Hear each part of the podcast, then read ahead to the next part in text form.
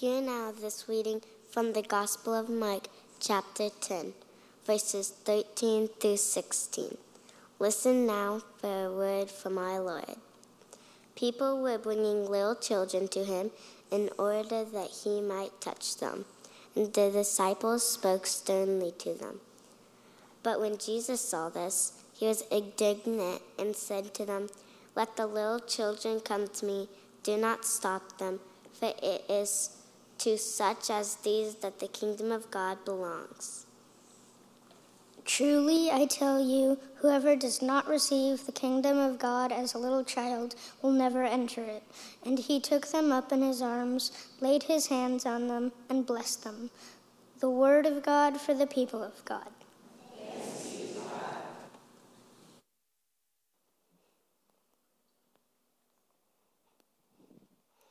I know it's only October, but I will confess to you that I'm already looking forward to the holidays.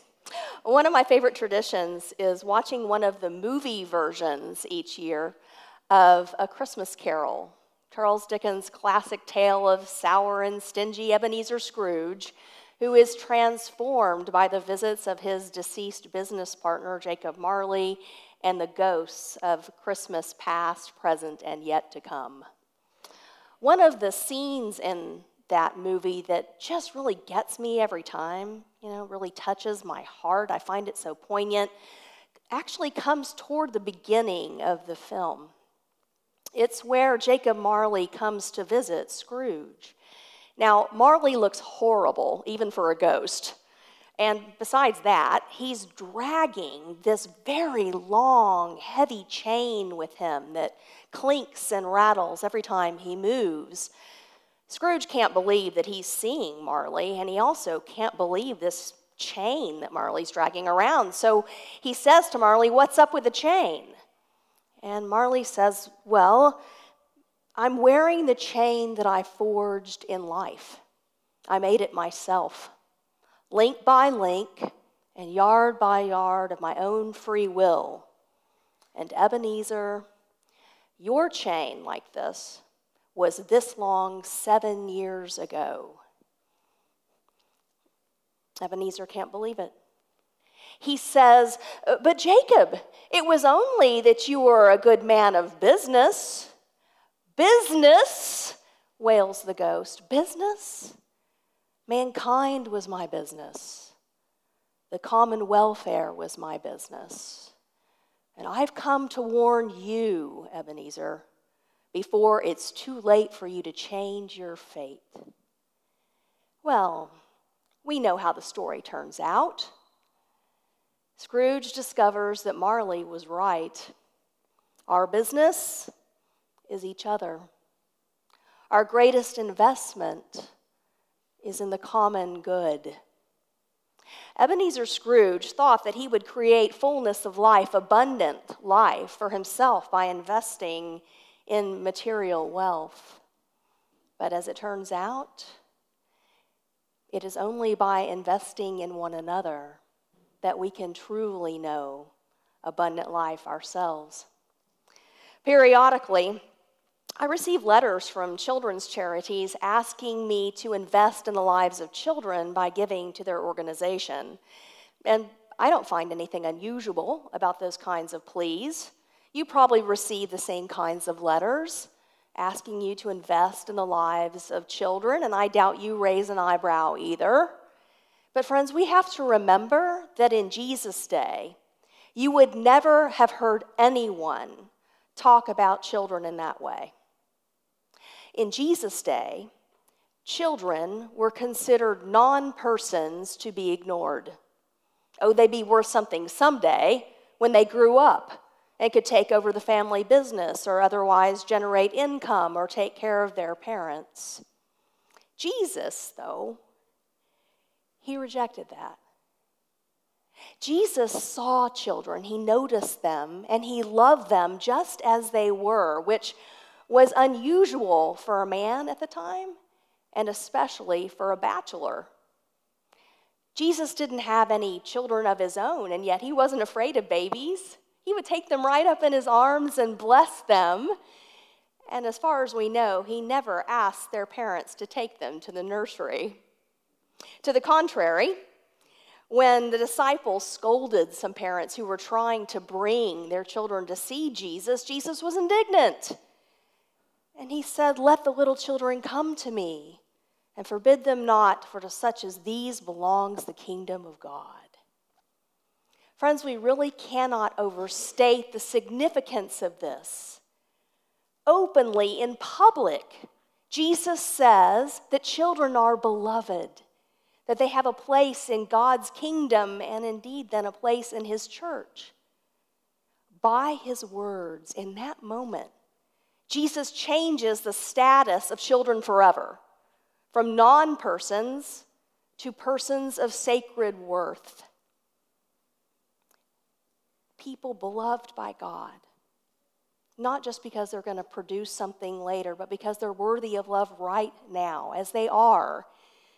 So then, the church is called to invest in the lives of children, not because they're going to grow up someday not just because they're the future of the church, but because they are worthy of love right now.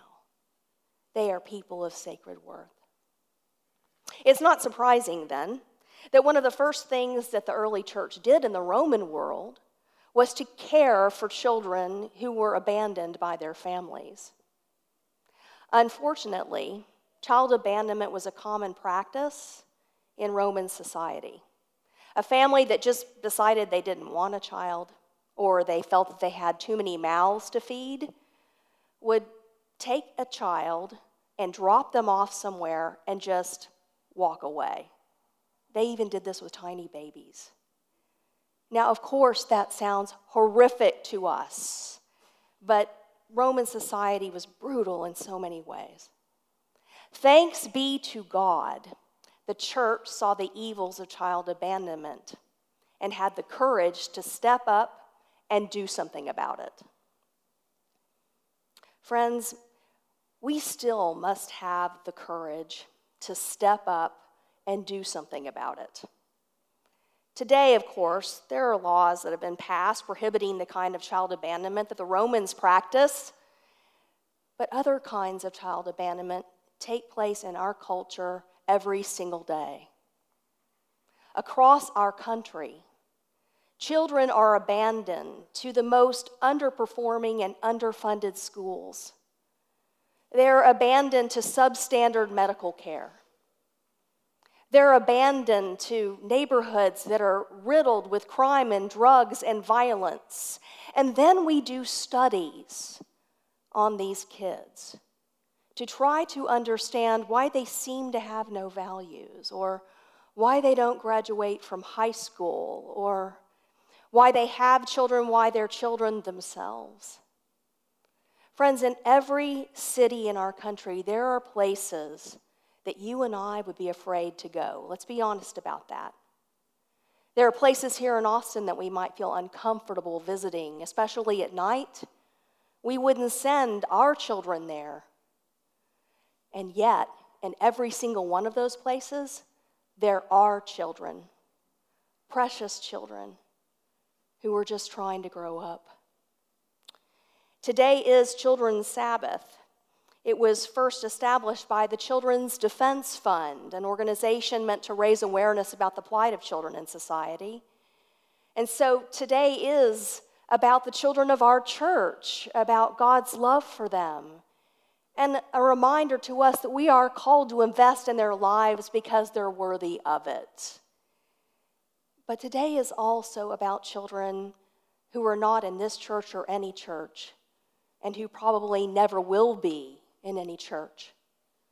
Children who are being born into families who are ill equipped to care for them children who are exposed early to crime and to drugs and have a very small chance of graduating from high school, but a significant chance that they may spend part of their lives in prison.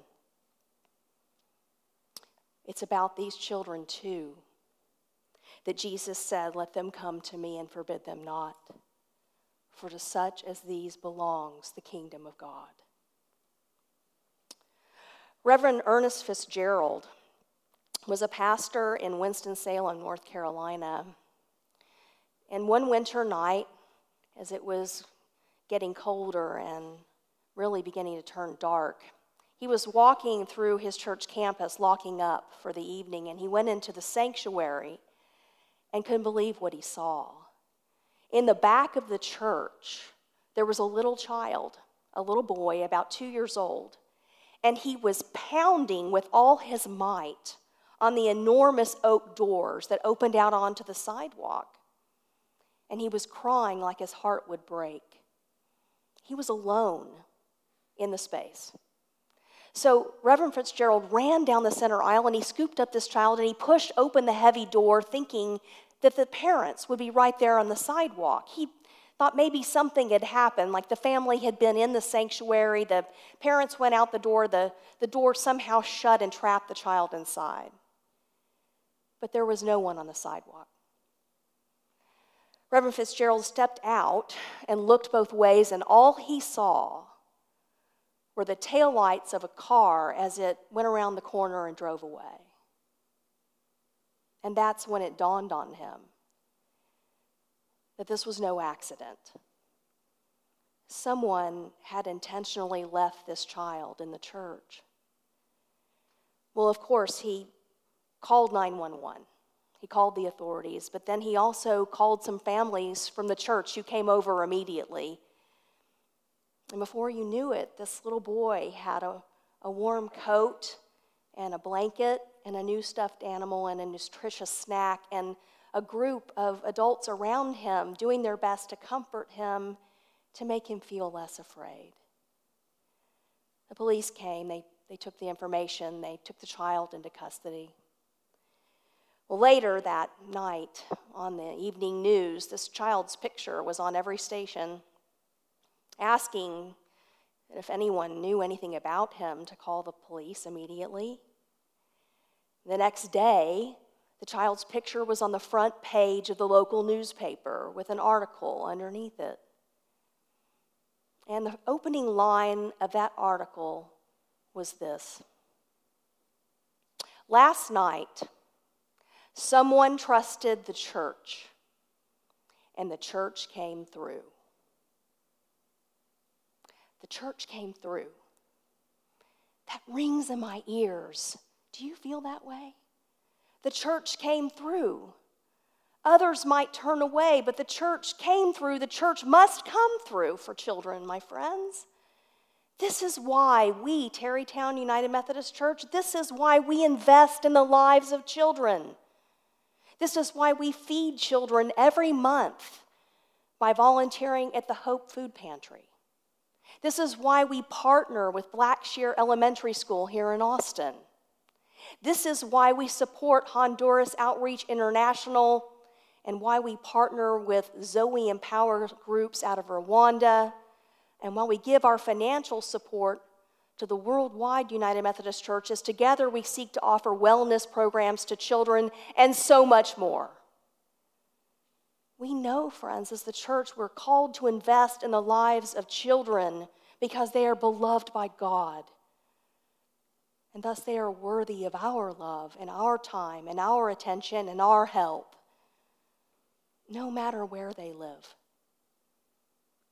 no matter what they look like, no matter what their circumstances. Look, friends, I know the world says consume, but God says give. The world says you want to know abundant life well, then you need to watch your investment portfolio. Own the right stocks. Have the right material things around you. Reach that magic number in your bank account. But God says, You want to live abundant life in Christ? Invest in the lives of others. My friends, do you want to know abundant life? Life in Christ that is rich in meaning and purpose and joy? Well, then, church, come through. Come through. Invest in the lives of others. most especially in the lives of precious children. For to such as these, says Jesus, belongs the kingdom of God. Will you pray with me? Loving God, we give you thanks for children. They are such a special gift from your hand. Lord, we praise you and thank you for their presence in our midst. And we ask, oh God, that you continue to open our hearts to be generous with them, that we might offer a special dose of grace to our children, that they may continue to grow in love, so they may always remember how much they're loved by you. It's in Christ's name that we pray. Amen.